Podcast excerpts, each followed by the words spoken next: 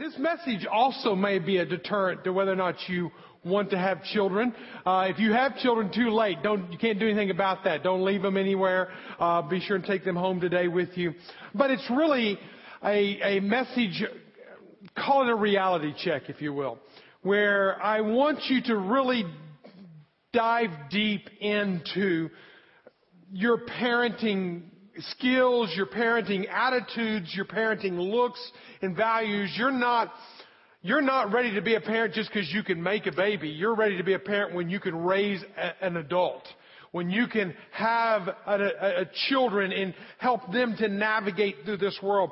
This message, in some respects, may be the best birth control method uh, that you could have today, just by the warnings that I want to give you today. I'm not trying to deter anything that God may want to do in your family, but as so well said and articulated in his book, James Dobson, who I think is the guru of parenting, whenever he said this, he said, parenting isn't for cowards. And if you're getting into this just because the mother inside of you wants to come out because you want to raise up the next great person on planet Earth, Dad, uh, to conquer the world's problems, and that's why you're going into parenting, get ready, it's not for cowards. Uh, you need to really understand what you're getting into. In this book, he even highlights a thirty-five thousand parent study asking them, what do you feel about your parent? One in three of them feel, virtually one in three feel like they're failing as parents. That they're not making it. They're not, they're not at the grade that they, that they feel like they need to be at as parents. And so a little bit of this you may be in. In fact, I'll just say maybe one in three of the people of parents in this room right now are scratching their heads saying, what am I going to do with adolescence? What am I going to do with the terrible twos? Forget adolescence. You know, you're struggling with some of this. You try to get on the same page as your spouse or as, uh, as the other parent, and you're trying to get there, but you're not there. How do you do that and raise them in a chaotic, crazy world? Typically, I have found that most parents think they just kind of go along, they just kind of get along until tragedy comes. This is a series of messages that, again, is moving away from the ideal that you're just living in this uh, this ignorance, you're just living in this existence, and your children are going to pop out on the other side, and they're going to be beaver cleaver families. Not going to be that way automatically. It's an intentional parenting that we're aiming at here, not the ideal parents. So not trying to burst any bubbles, but are, we are trying to raise the bar on ourselves, being more intentional about what we are doing. We do need to be fruitful and multiply the earth as, as God instructed us. And I do hope that your children become statesmen, that we can send them to Washington, that they become police officers and first responders that will serve our communities and protect our communities. I hope that your children are the ones that will discover the cure for the god-awful cancer that are out there. I would hope that our children, your children, the next generation would come up with some of those answers that our generation hasn't come up with. And so moving to that, though, we've got to face the music. Parenting isn't easy. It's not for cowards. Uh, and, and I'll tell you right now, when you look at the Bible, there's not a whole lot of good examples.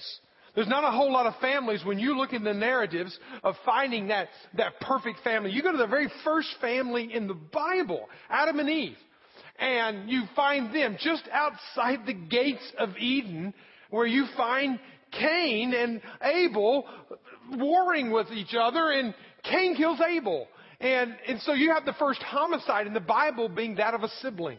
So a family rivalry of talk about uh, problems in the, among your siblings. There's there's a, the first one happens in Scripture, uh, in the families of, of the Bible. Just just really removed from the Garden of Eden. You go to you go to David and you find this great king, this great warrior, you find this great man of God, and yes, he messed up in his life as we all mess up in ours, and God redeemed him and all that.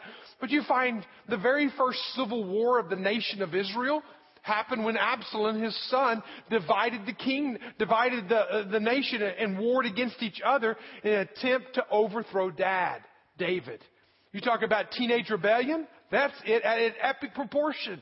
Whenever you find civil war coming out of that at that time. Now, even in Jesus' family that he grew up in, Can you imagine growing up in that family? What, what pressure would be on that family? They even left Jesus, forgot Jesus, left him in the temple. So there's no perfect families out there. In fact, I want to see if any parents in this room, have you ever left your kids somewhere? All right, raise your hand. Okay, a few. All right. Lori and I have done it twice. We're per- perfect at it. We actually did it twice to the same child. All right. So, Caleb, if you're listening to this, don't feel offended. We do love you. But we left him twice. I thought she had him. I thought she thought I had him. And all of a sudden we get home and neither of us had him. And so we were able to find him and he was brought to us and all that kind of good stuff. But uh, even Jesus, I mean, they get all the way from Jerusalem back home to Nazareth. And Joseph looks at Mary. Mary looks at Joseph. Joseph, I thought you had him. No, I thought you had him. And all of a sudden, he's nowhere to be found. And they go back and they find him in the temple. So when you look at scriptures and you're looking for that perfect home, you're not going to find it. In fact, there's another story in scripture, a narrative in scripture that I want us to unpack a little bit today. And that's in First Samuel chapter two, when Eli. Eli did not fare much better than the other examples. Though Eli was a good man, he lived to be four, he was uh, excuse me, he lived to be uh, ninety-eight. He uh, he uh, was the high priest of Israel for for some forty years. He was a very very very important figure actually. He helped to raise Samuel, who of whom this book is written after, the book of First Samuel that we're looking at today. And so Samuel was the last judge of the judges period before the first king Saul came into existence. And who raised him? Eli raised him. Eli helped raise him in kind of a boarding school slash prophet school kind of scenario. He was actually the, the son of Elkanah and, and, and Hannah. We're not actually going to deal with that story. It's a beautiful, powerful story uh, to look at, but we're not going to. We're going to look at the story of Eli. And not Eli and Samuel, but Eli and his two boys. His two boys were a little bit different. Now, Eli lived to be ninety-eight years old in a really strange accident, falls out of a chair at ninety-eight, and the Bible says he was quite heavy, evidently, and he broke his neck and he died. So kind of a horrible, tragic kind of story that unfolds there. But when you come to the sons of, uh, of Eli, that had to have killed his heart many years before. Hophni was one of the sons, and uh, Phinehas was the other son. And in this four chapters of First Samuel, the very first four chapters, you see Eli, you see Hophni, and you see uh, uh, Phinehas uh, living out their life. And you see this generational right next to each other, but you see this gap in belief. And here's a warning I want us all to hear today. I think it is awesome and great that you're here. Some of y'all have children and you drop them off in our children's ministry before you before you enter this room. Some of y'all have teenagers and they'll, they'll be back tonight for body for for their small groups, and they'll be back on Wednesday night for their worship time. And, and you really make sure that they make it to the camps and the mission trips that we offer around here. And that's all really good, but it's not enough. In fact, there's no free tickets. From one generation to the next generation, Christianity, the faith, the relationship with God can be lost very quickly. And let me just show you, just in the life of Eli, the high priest, high priest for forty years, and how the very next generation, it all falls apart. In First Samuel chapter one, verse nine, you find that Eli was the priest, it says. He was the high priest, again, for forty years. But you go to chapter two, verse twelve, and you find the sons of Eli were worthless men. Worthless. In fact, one translation says they were wicked. Now that's, just stop there for a moment. How is it that you can be the son of the high priest, working, serving, working right along daddy in the temple? How is it that you could be taught the scriptures? How is it that you can go literally from being a high priest in one generation and wicked and worthless in the next generation? How is that? And that should be the warning to all parents in this room today. That we have to really evaluate, how well is this generation helping the next generation walk with God? Not know about God, not just know things about God, but really walk with God. Because it only takes one generation being negligent, passive, and the next generation suffers. We're going to find out some things about Eli that he was missing in his own parenting. But real quickly, I want us to hit some of these four danger signs. And you have to evaluate your own family to say, do I have any of these danger signs in my home that I need to deal with now before it's too late? And maybe all, maybe some of you will feel like it's too late because your children are at an age or they're just not responding to you. They're not listening to you. And we can talk about ways to kind of uh, do intervention in that. But let's just kind of look at signs today. And let's deal with case by case, situation by situation uh, as we can, one-on-one or in other situations that I'll, I'll mention to you. But first of all, I want us to see the sign that happens in this in this Eli to, to the next generation that happens here. And the sign is this, is that the faith of this generation becomes missing in the next generation. And again, it might be easy to think that, hey, I've dropped them off at church. You're doing your job. I'm doing my job. I'm here in worship. They're over there. They're getting the download for the week. And we're all going to go home and we're going to call that good. We're going to call that spiritual. We're going to call that a godly home because we went to church on Sunday morning. And that's going to be good enough. I want you to think deeper than that. Because the reality is that if your child does not enter into a relationship with Jesus Christ, I'm not making this up, this came from research, that eighty-five percent chance that they will not receive, they will not follow Christ if they do not first receive Christ by the time they're eighteen years of age. You are living in a window of opportunity. We are living in a window of opportunity with our children. That we cannot neglect, we cannot be passive, we cannot just assume, we cannot think. We've got to know. We've got to know. We've got to see. We've got to assess. We've got to evaluate. We've got to be aggressive. We've got to be active. We've got to be involved. All those kinds of words must describe our parenting when it comes to transferring the faith. Because all the programs that we can offer will not make sure your children have Christ in their life in the next generation.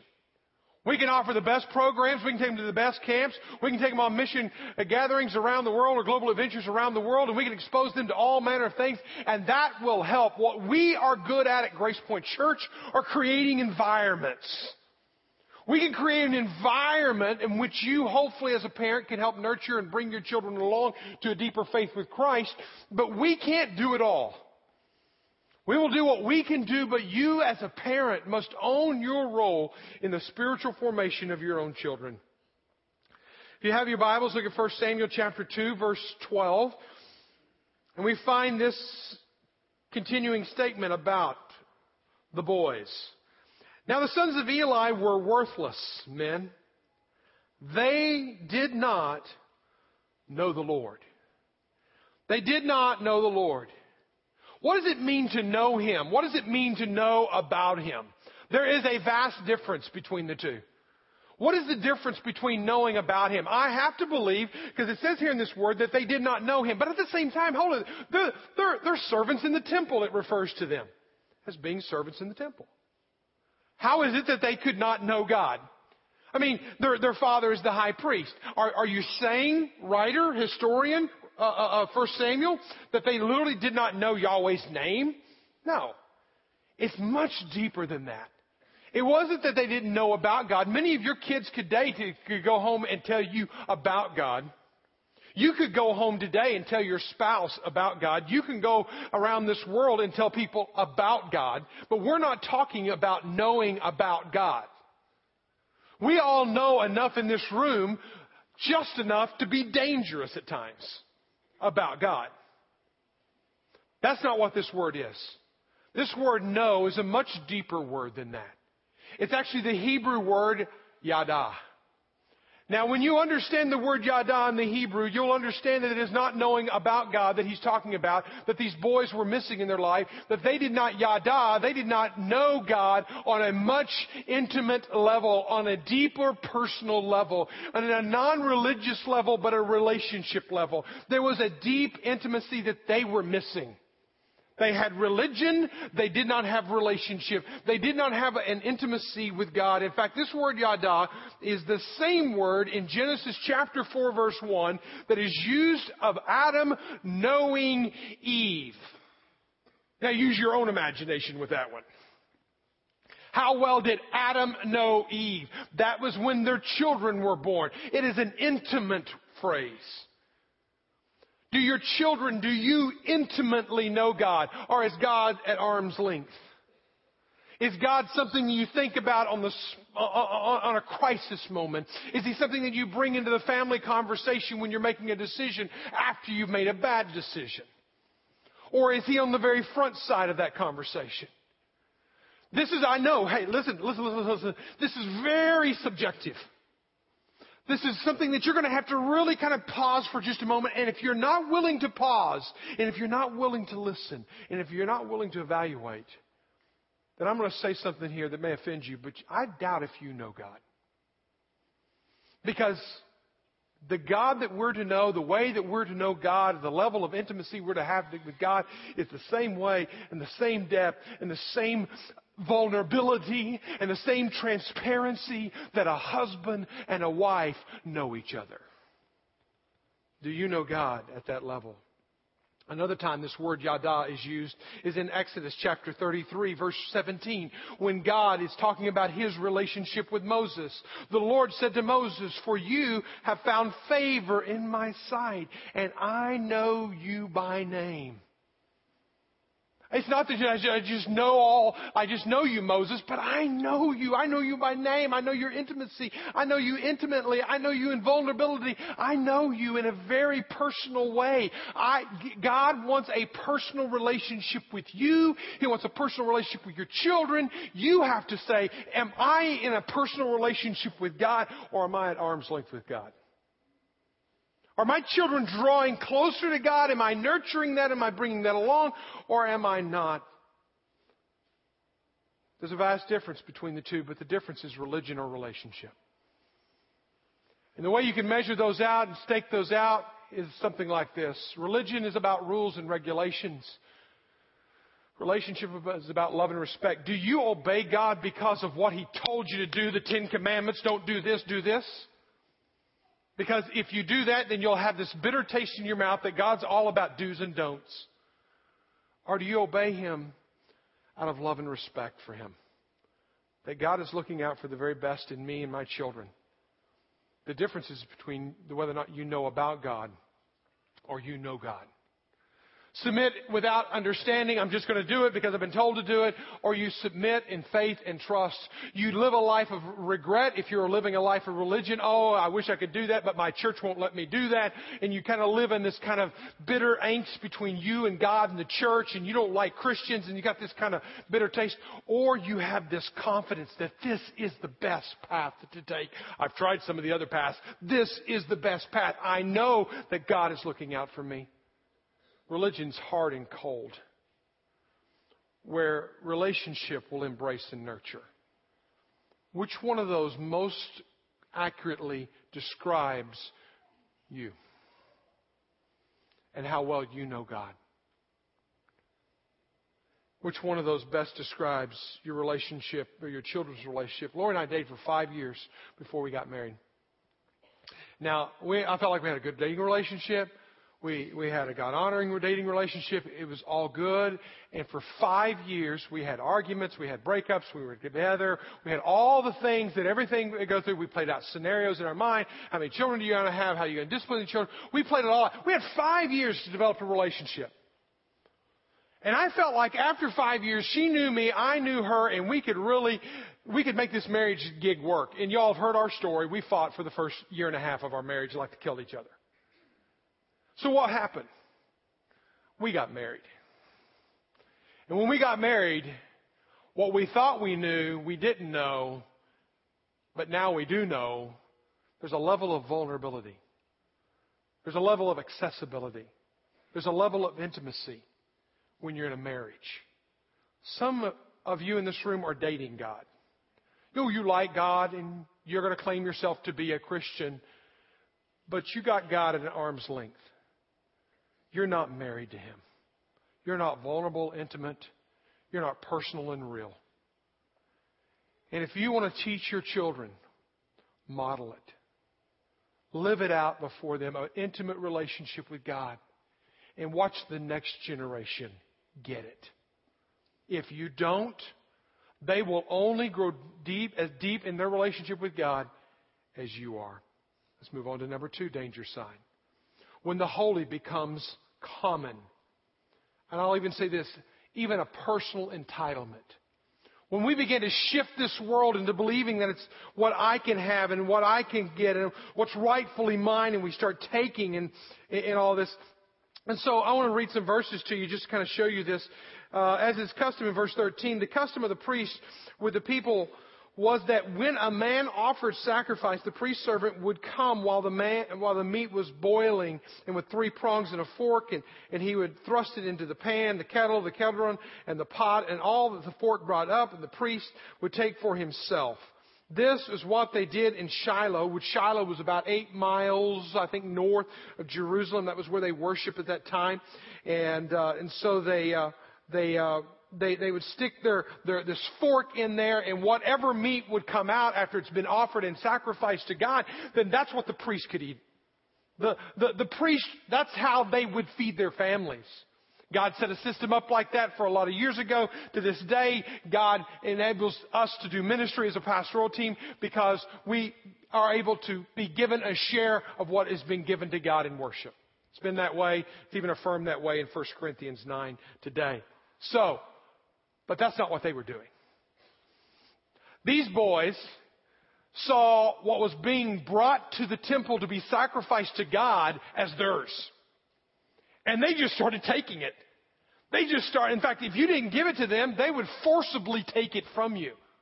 So what was holy and to be set apart for God all of a sudden becomes common and mine, and it's, you can't have it, and, and, and it's my life, and it's, it's, it, that's my meat, and I want the meat with the fat on it. They start claiming it as their own. Verse sixteen and seventeen. It says, and if a man said to him, let me burn the, uh, the fat first, then take it as much as you wish, he would say, no, you must give it now, and not, uh, if not, I will take it by force. Thus the sin of the young men, the, the boys of Eli, was very great in the sight of the Lord, for the men treated the offering of the Lord with contempt. When we treat the things of God, the things that God calls holy, with contempt, it's mine, it belongs to me, it has this kind of mockery to it. It has this kind of blasphemy to it. It has this kind of uh, joking with God that, listen, what you call holy, I call mine. Where am I going with this? What are some things in our own life that God calls holy but we call common? Or we have made common. We may not call it that. I'm afraid sometimes Sunday becomes just that. It's just, it becomes another day in the week. It becomes, instead of a holy day, it becomes a family day. And we almost worship family over worshiping God. And we'll come to that in a, in a moment. I, I think sometimes when it comes to the tithe, you know, we have this sense of entitlement. It belongs to me, so therefore it's mine, and, and I'm not going to give it. I'm not going to give it over. It comes to our choices, and we and we make our own choices, and we choose our own ways. Listen, let's do this. Let's give God the first dime out of every dollar, the first part out of every day, the first day out of every week, the first consideration out of every decision. Let's put God and let Him be the Holy One of our lives, and not our family agendas, our schedules, our ways of doing things. What have we taken that God has called holy for Him and made it for ourselves? Number two, or number three, we lose a moral compass. Hophni and Phinehas were, were guys that, that, that went off, off the radar whenever it comes to having a sense of moral direction, right and wrong. Sexuality becomes something you play with, you don't savor and protect. Did you hear me? Sexuality becomes something you play with, not something you cherish and protect. When you find in verse twenty-two, you find these boys doing something abuse of powers, you can call it that. He said, now Eli was very old and he kept hearing all that his sons were doing. Don't you know that broke his heart? To all of Israel. And how they would lay with the women who were serving at the entrance of the tent of meeting. We realize we live in a culture that is sexually overcharged. If you read the U S A Today this past week on Friday, the, the, the cover story, go find an old copy of them, they're still out there. The, the cover story was about the sexually charged culture in which we live, that everything is sold by that. We live in a day whenever... When sexuality is everywhere played out before us, and we as parents sometimes stick our heads in the sand thinking it's not happening to my kids. Listen, if we don't talk to our children and help them establish a good moral compass, if we don't talk to them about sexuality, we are going to miss it as parents, because if we don't talk to our young girls about sexuality, a pimpled-faced boy will. And if we don't talk to our young men about sexuality, there's plenty of sites to Google and get free information. And you can do it in so many ways. We've got so many instruments. Kids play on these. Kids have phones like like these. They have computers. And we as parents many times just think it couldn't be happening to my kids. It is happening at an ever younger age. We would have thought it would never have happened to our kids until our, one of our kids was told where to find it by another of his friends. Well, how, how do you deal with that? It's all out that we're going to have to have conversations, not a conversation with our kids. We're going to have to create conversations. We're going to have to look for conversations. The effects of pornography in the, in the, in the mind of a person are comparable to the effects of cocaine in the minds of a person. Where you've got to have it, you've got to have more of it, you can't get enough of it, and it just is ongoing. We're going to be offering a class this evening, uh, a couple of classes this evening, that I would really encourage this afternoon. Sex ed in the twenty-first century, you've heard me talk about it. I can't say it enough. I'm hearing from counselors in our church and outside of our church. It is one of the largest growing demands in their counseling ministries. We have full, two fully trained counselors that will be here at three o'clock this afternoon to help you talk. Parents, get your head out of the sand to help talk with you about this subject. Boundaries. Man, what, what about setting up some healthy guardrails in this life? You traveled some of these roads. You traveled the Big Trail. You traveled over to Eureka Springs. Man, thank God for guardrails. They're not just to constrain you and keep you on the asphalt. They're to save your life. What about how to guide and direct our children through discipline? This is out there. In fact, throw up the next slide. There's a Q R code. If you have a smartphone, zap that sucker right now and you can sign up for it. Listen, there's nothing to gain. I have nothing to gain from selling you on this.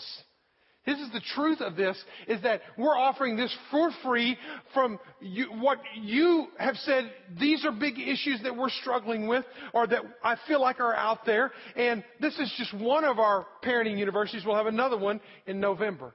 And we're bringing in the best in our area to help teach you as parents on this. Not to take advantage of this is a tragedy.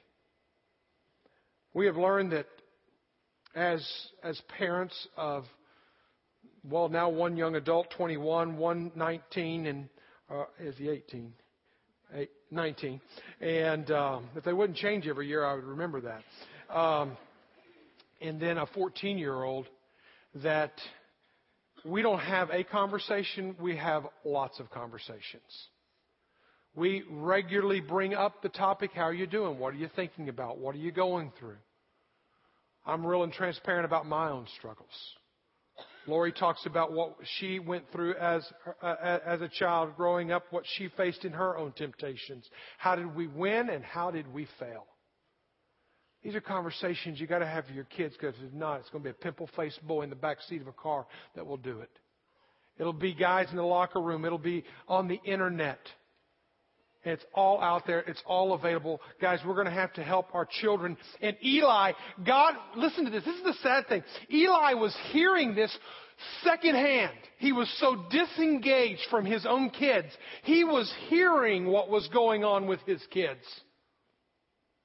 He was not involved with his kids, which leads me to the, the final danger sign.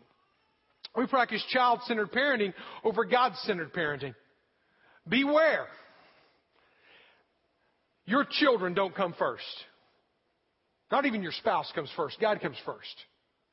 Otherwise, it becomes idolatry. Beware that that we don't get sucked into believing that, okay, uh, family first, and, and we're going to put all these activities because we need more activities in our life. Listen, beware that you don't get sucked into believing that, because that is good that you're valuing family, but it is not great. If you will value first your relationship with God first and foremost above all other relationships, then that will be what is impactful. If you look at verse twenty-seven, you find where Eli, who was the high priest for forty years, the man of God, uh, uh, of the land and of, uh, of the place. And it says in verse twenty-seven, it says, and they came, and there came a man of God. Now, we don't know who this is. It was an anonymous man of God who came to the man of God and helped enlighten him about his own children. And let me just say this. Every man of God needs a man of God in their life. I need people in my life who will speak truth into my life. You need people, I don't care how good and godly you are, who will come to you and say, hey, you're not on track here. Men, women, m- women, you need to be with women. Men, you need to be with men. You need people who will speak truth into your life. And here's a man, we don't know who he is, but he comes to Eli, and he said to him, thus the Lord has said. He confronts him. He gets all up in his business. And what does he say to him? How does he confront him? In verse twenty-nine, and when, and then do you scorn my sacrifices and my offerings that I command? Now he's speaking here first person as if God is speaking to him. He says, and honor your sons above me, and honor your sons above me. Here's a dad who's disconnected. Here's a dad who's the high priest. Here's a guy that who's a pastor, you can call it today. But he is more honoring of his sons than he is of God. And he goes on to say, for those who honor me, I will honor. The problem is we have shifted in our culture to where we have become child-centered and not God-centered. And we kind of give some kind of self, kind of soothing kind of feel about that, but there's great warning in that. If we will put God first, let me put it like this. I don't love Lori more than I love God. I don't love my children more than I love God. I keep him first and foremost. And the great thing happens that when I love God first, honor him first above my children, above my wife, ab- above everything else, then guess what happens? I love my children more. I love my wife better. I'm a far better man. I'm a far better husband. But if I ever get it out of kilter, then all of a sudden passivity, ignorance will slip in. A lot of things will slip in. And here's what happens when you come to this passage of Scripture. Go down to, or you can just jot it down. In chapter three, verse thirteen, it says, I am going to judge his family forever because of the iniquity he knows about. His sons defiling the sanctuary. Again, this is Eli, knowing about what his sons are doing. And he has not stopped them. He has not stopped them. Let me give you a great warning today. Parents, passivity, ignorance, compliance, not having a real clear foundation on who's the God of the home will ruin and wreck the next generation. You don't believe me? Let me just close by this. Completing the rest of the story. Listen, I couldn't make this stuff up. I could not make it up. What happens in chapter three and four is there's a war between the Philistines and, and, and the people of Israel, and the Ark of the Covenant is stolen by the Philistines, and and uh, Hophni and his brother go out after after after it, and they get slaughtered. Another crew gets slaughtered. It's a massive uh, death camp uh, around Israel, and Eli hears the story. He falls over and breaks his neck and dies. And one of his sons was married and had a son. She was pregnant at the very moment. And she hears about this. And she goes into premature labor. It's all, I couldn't make it up. It's all in chapter four. You read it for yourself. And when she falls over and is about to die herself, father-in-law dies, brother dies, brother dies. Now, mother's dying, the son will end up living. And she names him before he, before she dies. She called him Ichabod. Ichabod. You know what Ichabod means? The glory of God is departed. In that generation, what had happened in that day, because of the digression, is the glory of God had departed Israel, had departed that family. It was a God-awful moment, a horrible day, a horrible, horrible circumstance that happened because one generation didn't make sure the next generation knew God. There is a bright spot. First Samuel chapter two, verse twenty-six. Just to kind of go full circle from last week's message, it talks about Samuel and how he grew. He was the bright spot in the nation. By contrast, the boy Samuel grew in stature and in favor with the Lord and with men. If you were here last week, you heard last week's message. How did Jesus grow? He grew in wisdom and in stature and in favor with God and with man. How did Samuel grow? He grew in stature and in favor with God and with man. How are your children going to live? What will the next generation, what will be said of the next generation? That you're parenting and that I'm parenting. Will it be written across that generation? Ichabod. The glory of God's departed. Or will it be written across that generation? They are growing with wisdom. They're growing in stature. They're growing with favor with God and with man. Would you pray with me?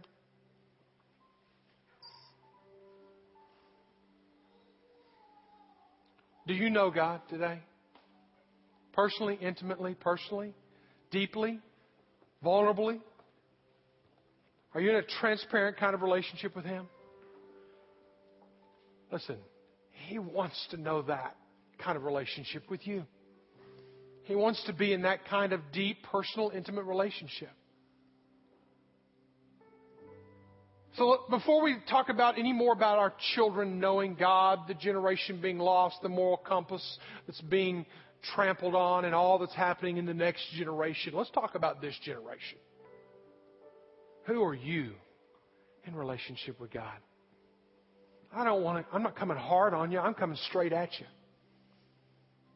And I want to embrace you. I want to encourage you as God is. To know Him, to yada Him, intimately, personally. I want to pray for you right now.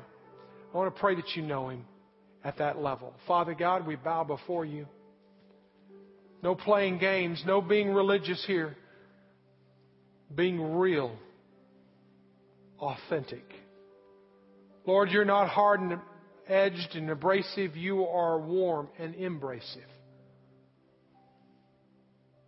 You show love and grace, grace and truth, mercy and acceptance.